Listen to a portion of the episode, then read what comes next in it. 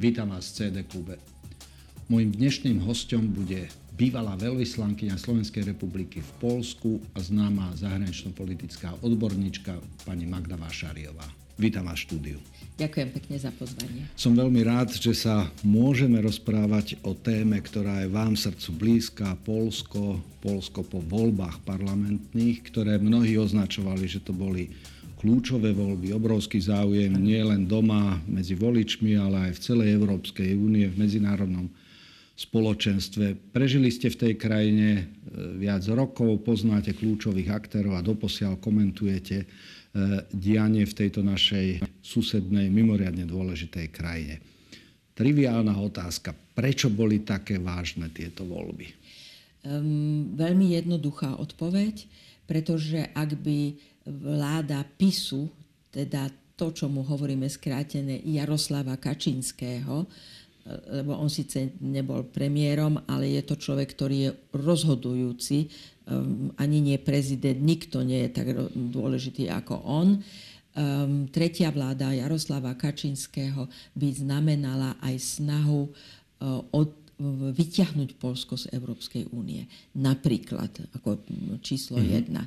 Druhá vec, v, pretože Ehm, táto vláda v tejto kampani začala hrať veľmi nebezpečne s antiukrajinskými sentimentmi, mm-hmm. ktoré sú celkom prirodzené v polskej spoločnosti. To by znamenalo veľké problémy, pretože cez Polsko a cez Přemýšl na juhu Polska, mm-hmm. na juhovýchode Polska, e, ide najväčšia pomoc pre Ukrajinu. A po tretie, e, v Polsko pod vládou Jaroslava Kačinského a práva a spravodlivosť vlastne porušovalo všetky záväzky, ktoré podpísali pri vstupe do Európskej únii, boli odstrihnutí od niektorých fondov európskych, pretože e, just, hlavne justícia, teda rezort spravodlivosti mm-hmm. v mhm. Polsku, je úplne rozvrátený. Tá predvolebná kampaň e, pre bežného zahraničného pozorovateľa bola od začiatku veľmi silno polarizovaná a tie, tie strety politických lídrov, ktoré boli väčšinou videné, že e, Kačínsky a Donald Tusk, ktorý sa zdalo, že to bude taký jemný, meký človek, ktorý v Bruseli pôsobil, ale nebude schopný v takejto situácii obstať čo vás prekvapilo, alebo aké boli tie zlomové momenty počas kampane pri strete týchto dvoch táborov? Pretože nešlo len o, že jedna strana proti druhej strane, ale okolo toho sa pohybovalo oveľa viacej tých hráčov, ktorí jedni patrili bližšie k jednému táboru a druhý k druhému. Čo boli tie témy, na ktorých sa tieto dva tábory zrážali? E, musíme si uvedomiť, že vláda Jaroslava Kačinského, teda vláda, ktorú ovládal ano. Jaroslav Kačinský, aby som bola presnejšia, e, bola vládou nacionalistov polských. Je to aj pre nás veľmi dôležité, aby sme si to uvedomili, pretože pre skutočného polského nacionalistu e, Slováci sa prekvapujúco objavili v roku 1993. Polskí nacionalisti v národ, ktorý nemal vlastný štát, v podstate neuznávajú. To si treba uvedomiť. Po druhé, pre polského nacionalistu, čo je pre nás prekvapujúce, nie je e, najväčším nepriateľom Rusko, pretože Rusko oni niekoľkokrát porazili, napríklad Pilsudský v roku 21, v 20. storočí, ale Nemecko. Ja som tomu veľmi dlho nerozumela a až keď som teraz e, začala študovať trošku hĺbšie základy politického polského nacionalizmu, prelom 19. a 20. storočia, pochopila som, že tam je vzťah vlastne, že Poliaci tým, že zvíťazili nad Rusmi, považujú Rusov kultúrne, civilizačne pod sebou slabších, ale Nemcov sa boja, že sú civilizačne, kultúrne dominujúci nad Poliakmi. Takže toto využil vlastne Jaroslav Kačinský ako skutočný polský nacionalista a v, prehlásil, že Európska únia nie je vlastne konglomerát európskych štátov, ale je to vlastne Nemecko. Čiže a z toho potom vychádzalo, že Donald Tusk, ktorý pochádza z Kašup, to znamená, nie je pre polského mm-hmm. nacionalistu čistokrvný Poliak, je to Gdaňšan, hej, kde sa hovorilo takým, takou, takou kašupskou rečou, čo je zmes polštiny a nemčiny, teda starogermánštiny by som radšej povedala. A, v, a neustále my musíme ísť, my nemôžeme byť my nebudeme poslúchať to, čo hovorí Európska komisia a tak ďalej. Mm. To je Nemecko. My nemôžeme byť proste pod Nemeckom. My si sami. My toto heslo mm-hmm. poznáme. My si sami, my, my sme dostatočne veľkí a silní. My si všetko budeme robiť sami a nebudeme nikoho poslúchať. To bola ďalšia z tém. Samozrejme, Poliaci E, nikdy neboli proti NATO, naopak, NATO je pre nich veľmi dôležité. A roky sa usilovali o strategické partnerstvo s Veľkou Britániou. E, to sa ešte taká jedna z ponúk, aby teda Británia na toto pristúpila, sa udiala ešte keď som bola v Polsku ako veľvyslankyňa Slovenska. Ale Británia to, povedala by som, veľmi nediplomaticky odmietla a tým pádom zostáva pre Polsko jediný skutočný pre neho, pre polského nacionalistu partner a to sú mhm. Spojené štáty americké.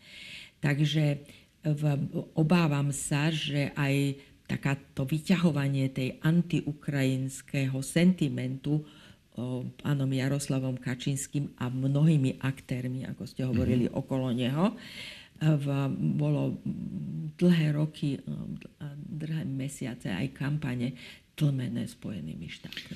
Ono mňa úplne prekvapilo a pre našinca je to ťažko pochopiteľné, že počas tej kampane dokonca dali dokopy znovu nejaký veľký dokument, kedy vyčíslili, koľko by Nemecko malo vrátiť peňazí z druhej svetovej vojny, že toto je takmer až neuveriteľné, že v tejto situácii, kedy Polsko je v EÚ, NATO, Nemecko strategický partner v najrôznejších smeroch, že s takýmto elaborátom prídu a tlačia na, na členskú krajinu e, repatriácie, návraty z druhej svetovej vojny. Ale to je zaujímavé, akože to objasnenie, že pre nich, ako vnímajú Európsku úniu, respektíve tá časť politického spektra, teda včera už boli vyhlásené oficiálne výsledky. E, koľko, skúste priblížiť, kto sa do parlamentu dostal a čo to budú za subjekty. Pretože ten základný rozmer pre našinca by bol, že dobre zvíťazil s prehľadom e, Jaroslav Kačínsky a právo a spravodlivosť, ale z vládu nebude zostávať, lebo nikto s ním nechce do tej koalície. Teda kto sú v parlamente, kto s kým môže a kto s kým nemôže? Um, myslím si, že uh, nie je to niečo, čo by sme nedokázali my práve na Slovensku pochopiť.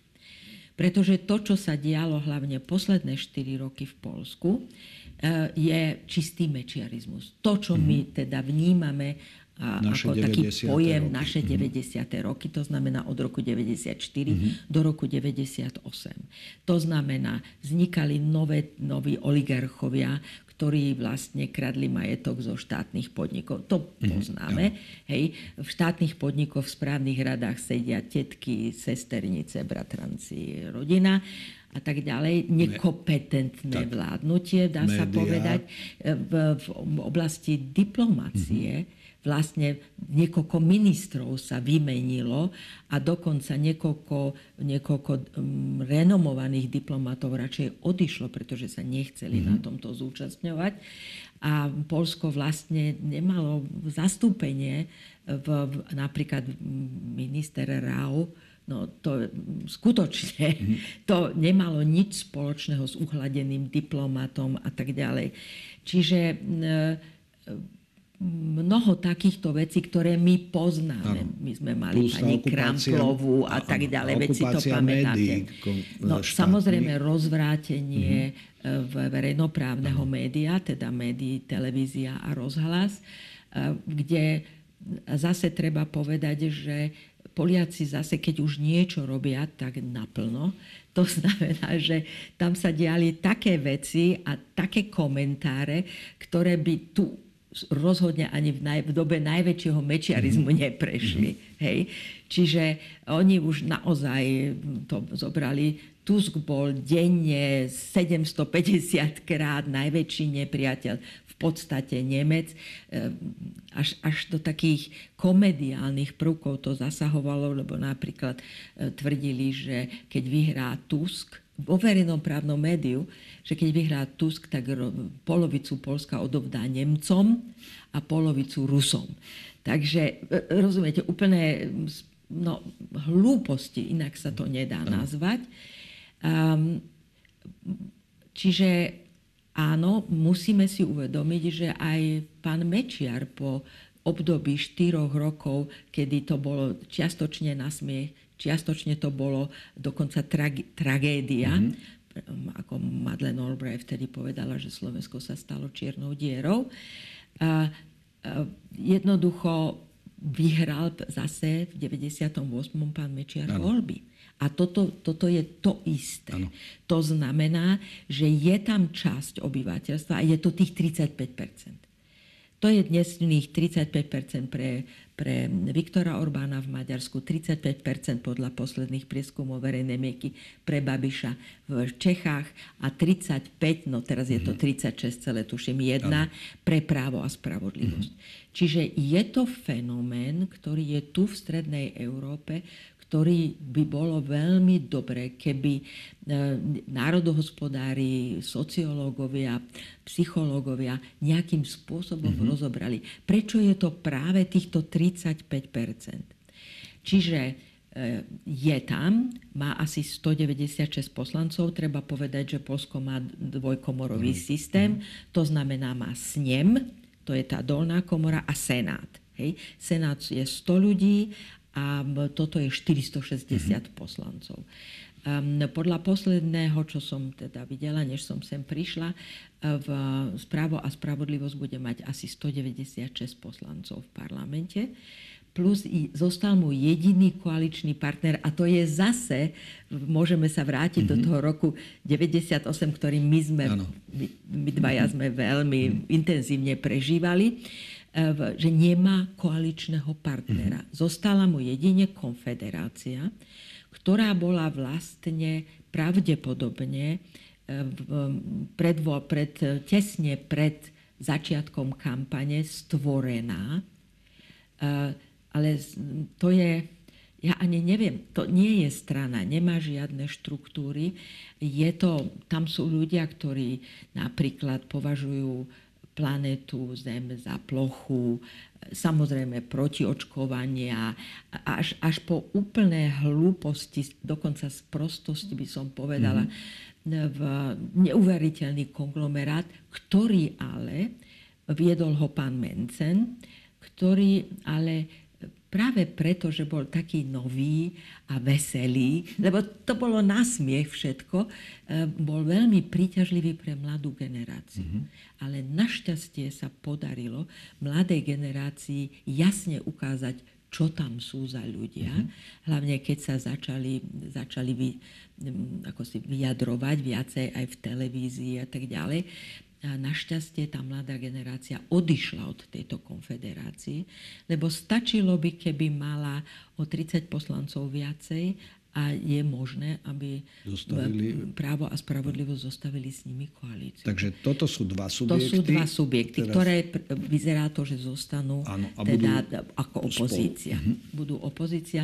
Konfederácia má asi 18 alebo 19 poslancov. Mhm. Na druhej strane je vlastne to, je konglomerát zase e, niekoľko strán, ktoré sa zlúčili do, do koalícii obyvateľskej, ako sa hovorí mm-hmm. po polsky, tomu rozumiete, nemusím no. prekladať, ktorú vede na čelo ktorej sa postavil pán Tusk. Hej? Tí získali, v, získali druhý najväčší výsledok, to znamená okolo 26 26-27 mm-hmm. Nie, alebo 31 už teraz, prepačte, mm-hmm. 31 mm-hmm. A majú asi okolo 200 poslancov. a majú jasne už dopredu dohodnutých koaličných partnerov, čo zase môžeme sa odvolávať na našu skúsenosť z 98. No. roku. A síce ďalší, ďalšie konglomerát strán vedených niekoľkými lídrami, ale tam je hlavnou takým, keď to zjednoduším, veľmi taká tradičná strana v PSL, čo sú vlastne ľudovci. Mm-hmm. Hej. To znamená, oni sú veľmi silní na dedinách, niektorých častiach Polska. Tam sú rolníci, podnikatelia v, v polnohospodárstve a tak ďalej. V, a potom je tam ešte tretia strana a to je ľavica. To je ale tiež konglomerát niekoľkých mm-hmm. subjektov. E, jednoducho všetci chceme byť e, predsedovia strán. S tým sa nedá v Strednej Európe zrejme nič robiť.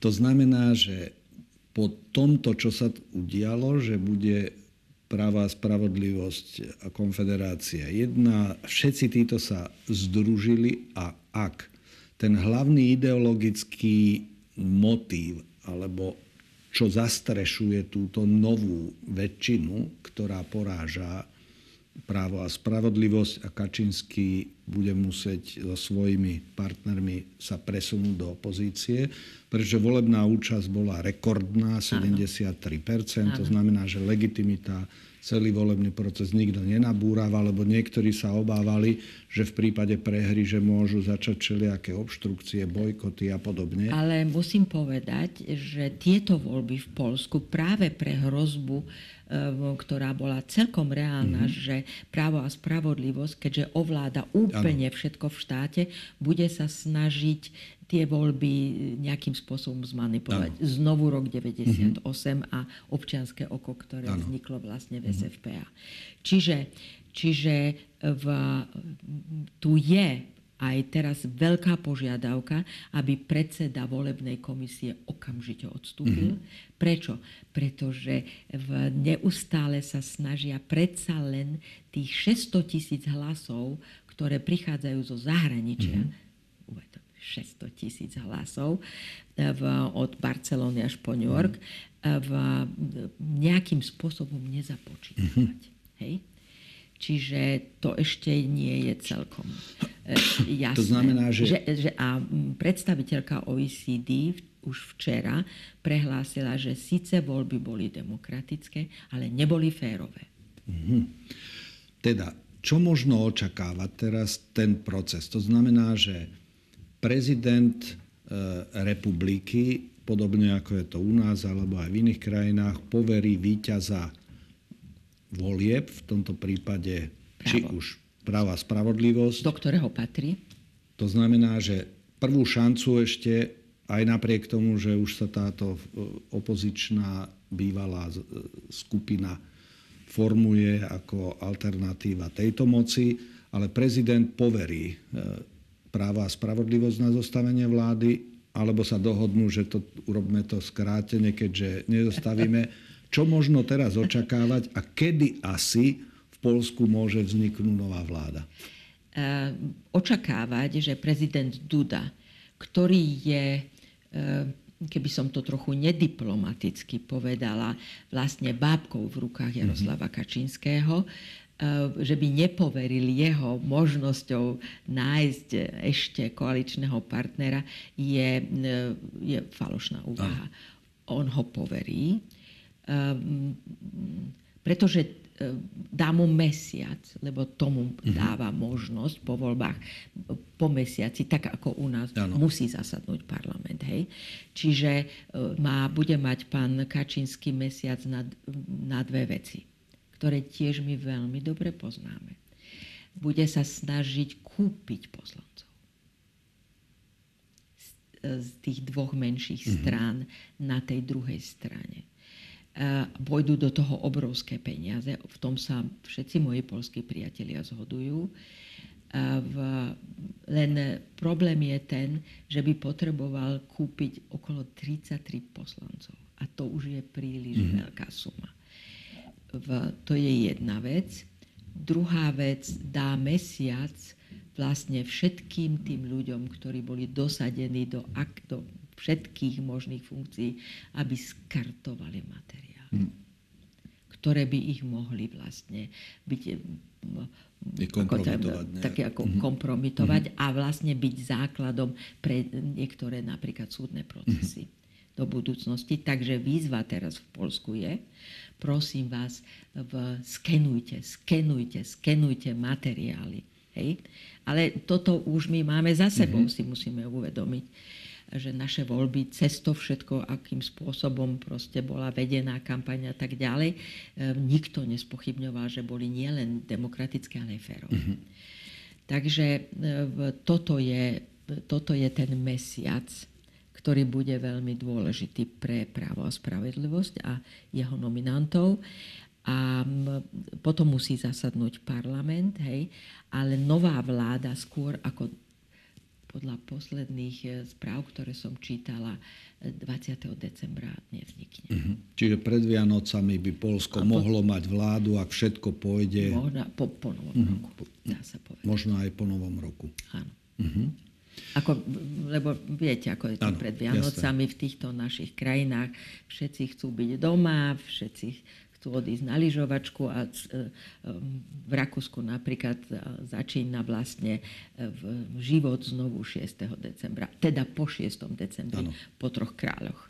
Teda, ale váš odhad je, že je veľká pravdepodobnosť, že novým polským premiérom sa stane, stane Donald Tusk, alebo si myslíte, že ešte je toto ohrozené? Ja si myslím, že pokiaľ ešte vydrží on sám zdravotne, poznám ho osobne a som veľmi prekvapená, koľko energie no, ste no. dal do tejto kampane. Skutočne to bolo niečo obdivuhodného.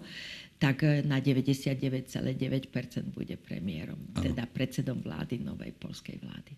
Myslíte si, že to bude dobrý premiér pre Polsko?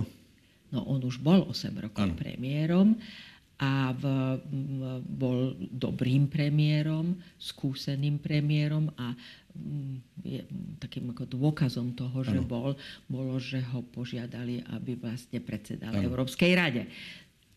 Čiže ide o človeka, ktorý pozná dokonale polský politický systém, ano. Poliaci vedia, s kým majú dočinenia, zároveň tým, že e, stál na čele európskych štruktúr, poznajú ho dostatočne partnery z Európy. Čiže pre Polsko z tohoto vyplýva, aspoň z tých kontaktov, ktoré ja mám v Polsku, tak tam, e, alebo aj tá mediálna, analytická komunita, oni hovoria, že to už takmer isté, že toto bude budúci premiér a že pre Polsko nastane nová kapitola vzťahov s Európskou úniou.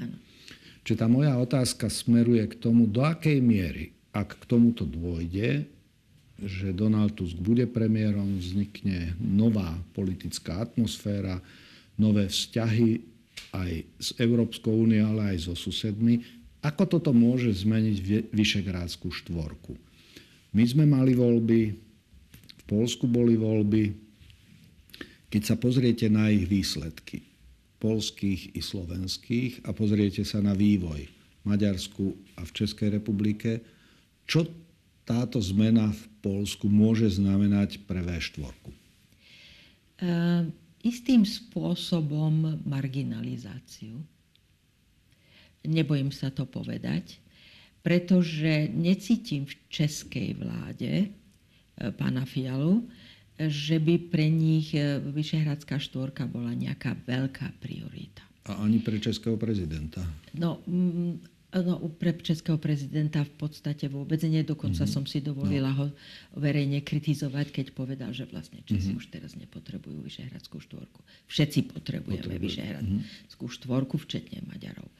Čiže e, v, povedala by som, že e, v, aj pre polskú vládu, ktorá bude stať pred enormnými problémami vnútro vnútropolitickými, čo sa týka hospodárstva, financií, justície, v celého, no, celého konglomerátu problémov, my si, ktoré si my vieme, znovu sa vraciam mm-hmm. k tomu predstaviť, pretože my sme mali len 4 roky ten skutočný mečiarizmus a dodnes máme s tým problémy mm-hmm. a oni ho mali 8 rokov. Čiže e, očistenie tej spoločnosti a plus tam, buď je tam tá proste opozícia, ktorá je ktorá pomerne silná. silná. Nie veľmi, ale mm. dostatočne mm-hmm. silná. Takže v, myslím si, že Vyšehradská štvorka zíde aj v pláne polskej vlády na taký tretí nejaký mm-hmm. rang. V, ale to neznamená, že by sme ju mali zrušiť. Musíme počkať na ďalšie zmeny to, že sme na, na, na poste maďarskej vlády, pravdepodobne nenastane ďalších 10 rokov. Mm-hmm. Trošku si akože idem do kryštálovej gule. Ale v, a na Slovensku teda myslíme si, že ďalšie 4 roky. Takže myslím si, že schopnosť Vyšehradskej štvorky na, hrať nejakú rolu zásadnú na európskom parkete bude veľmi obmedzená. Mm-hmm. Samozrejme, tie vzťahy, ktoré vznikli pod tými najvyššími, to znamená na, na tie generálni riaditeľia ministerstve hospodárstva, no. financií a tak ďalej, to bude ďalej pokračovať, ale tá chémia hore, lebo ťažko si viem predstaviť, že by sa náš budúci predseda vlády objímal s Donaldom Tuskom. Mm-hmm. To asi pravdepodobne. A už vôbec si neviem predstaviť, že by sa s objímal... E, nie, že by sa... Mm-hmm. Aj, no, mm-hmm. S tým sa môže objímať, ale to sú dvaja... Pán Fico teraz bude chcieť byť nacionalistom, mm-hmm. ako som postrehla. No a Viktor Orbán je skutočným maďarským nacionalistom, tak dvaja nacionalisti sa síce môžu pred kamerami objímať, ale nič z toho mm. nikdy nemôže vyplývať. A preto sa nemôže pán Fico ani objímať s pánom Jaroslavom Kačínskym. Mm. Hej e, pán Jaroslav Kačinský by sa s ním ako bývalým komunistom nikdy možno ani nestretol. Mm-hmm. Čiže v, takto vidím problém Vyšehradskej štvorky. Musíme ho prečkať. To je môj jediný recept. Ano. No a záverečná otázka. Samozrejme ešte musíme počkať, dokedy tá vláda sa bude formovať, ako ste naznačili. Možno to bude trvať až do Vianoc a nedá sa vylúčiť, že až e, do januára. A, ale tá zmena na poste premiéra evident je skôr pravdepodobná, s veľkou pravdepodobnosťou, že k nej dôjde. Na čo sa treba pripravovať slovenskej diplomácii alebo slovenskej politike, Slovenskej republike vo vzťahu k Polsku, ak k tejto zmene dôjde? V aké oblasti možno očakávať alebo posuny v týchto vzťahoch? Áno. Ja sa musím ospravedlniť, neodpovedala som mm. ešte na minulú otázku, ktorú ste mi celkom na časť tej mm. otázky odpovedali, že jednoducho v ako to bude mať význam pre mhm. nás mm-hmm. a tak ďalej, čo je ano. vlastne teraz otázka. Uh, myslím si, a bohužiaľ je mi to veľmi ľúto, že to musím povedať, že Slovensko po tomto výsledku volieb uh, v Polsku bude ešte viacej izolovanejšie a ešte menej dôležité.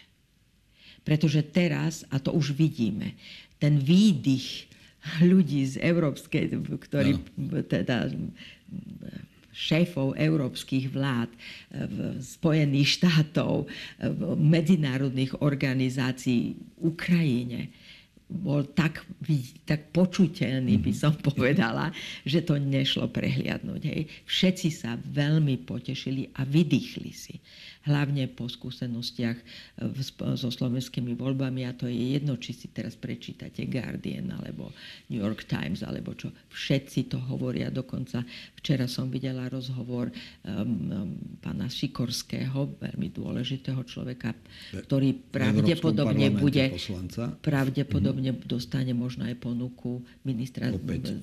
opäť aby sa mm-hmm. stal ministrom zahraničných vecí Polska. To uvidíme. Mm-hmm. To je len moja taká úvaha.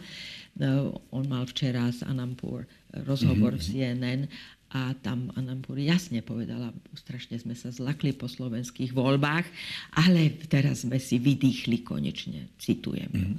Čiže, čiže my strácame každý hodinu, ako sa bude formovať polská vláda, čím ďalej na význame. Je mi to veľmi ľúto, pretože po 98. aj my dvaja povedzme to mm-hmm. otvorene, sme sa snažili urobiť všetko preto, aby Slovensko sa stalo rozhodujúcou krajinou, európskou krajinou a tak ďalej. Bohužiaľ, aj tento výsledok polských volieb naznačuje, že ne, nie sme dôležití, nikto sa s nami nebude radiť, nikto s nami nebude hovoriť. A Poliaci nebudú mať ani čas ehm, aspoň teda prvé 4 roky, budú riešiť veľmi ťažké svoje problémy. A vzťahy so Slovenskom a s novou vládou tak, ako vidím, že sa formuje ľuďmi, ktorí buď nemajú žiadne skúsenosti a nastupujú úplne noví, nevyskúšaní nováčkovia, alebo ľudia, ktorí nemajú vlastne skutočné vzťahy v, v Európskej únii, nikto ich nepozná, myslím si, že e, Poliaci nás v tomto teraz budú tieniť nasledujúce 4 roky. No, z toho vyplýva, že evidentne tá, tieto posuny, ku ktorým dochádza na politickej scéne v Polsku, politickým posunom a uvidíme, ako sa bude formovať nová vláda za chvíľu predostru svoje vládne e, programové vyhlásenie vlády, budeme s napätím sledovať, aké bude programové vyhlásenie polskej vlády, do akej miery tam zakomponujú svoju rolu ako regionálneho lídra, lebo bez Polska si predstaviť celú dynamiku v našom priestore, ktorý sa stal východným krídlom Severoatlantickej aliancie v čase tejto vojny, ktorá na Ukrajine prebieha, e, bude nesmierne dôležité. Ja som presvedčený, že pre vás ako človeka, ktorý sleduje túto situáciu a nie len, že sleduje, ale aktívne vstupujete do toho, si myslím, bude mimoriadne dôležité, aby sme ten rozmer bilaterálnej spolupráce s Polskom vnímali ako čosi kľúčové. A bolo by výborné, keby slovenská vláda aj do svojho vládneho programu premietla niektoré tieto veci, lebo od toho bude záležať.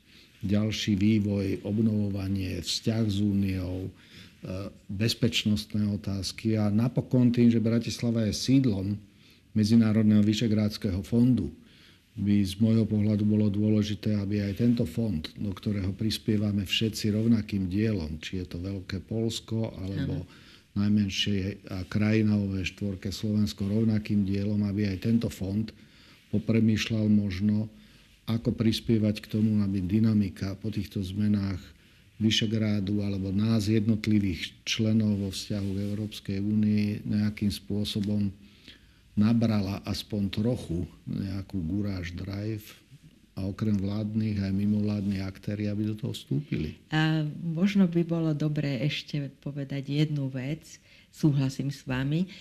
A všimnite si, že česká reprezentácia, česká vláda pochopila, že ak v Polsku vyhrá Donald Tusk, tak vlastne zatieni aj českú mm-hmm. vládu a jej vlastne význam a význam ano. Českej republiky a tak ďalej.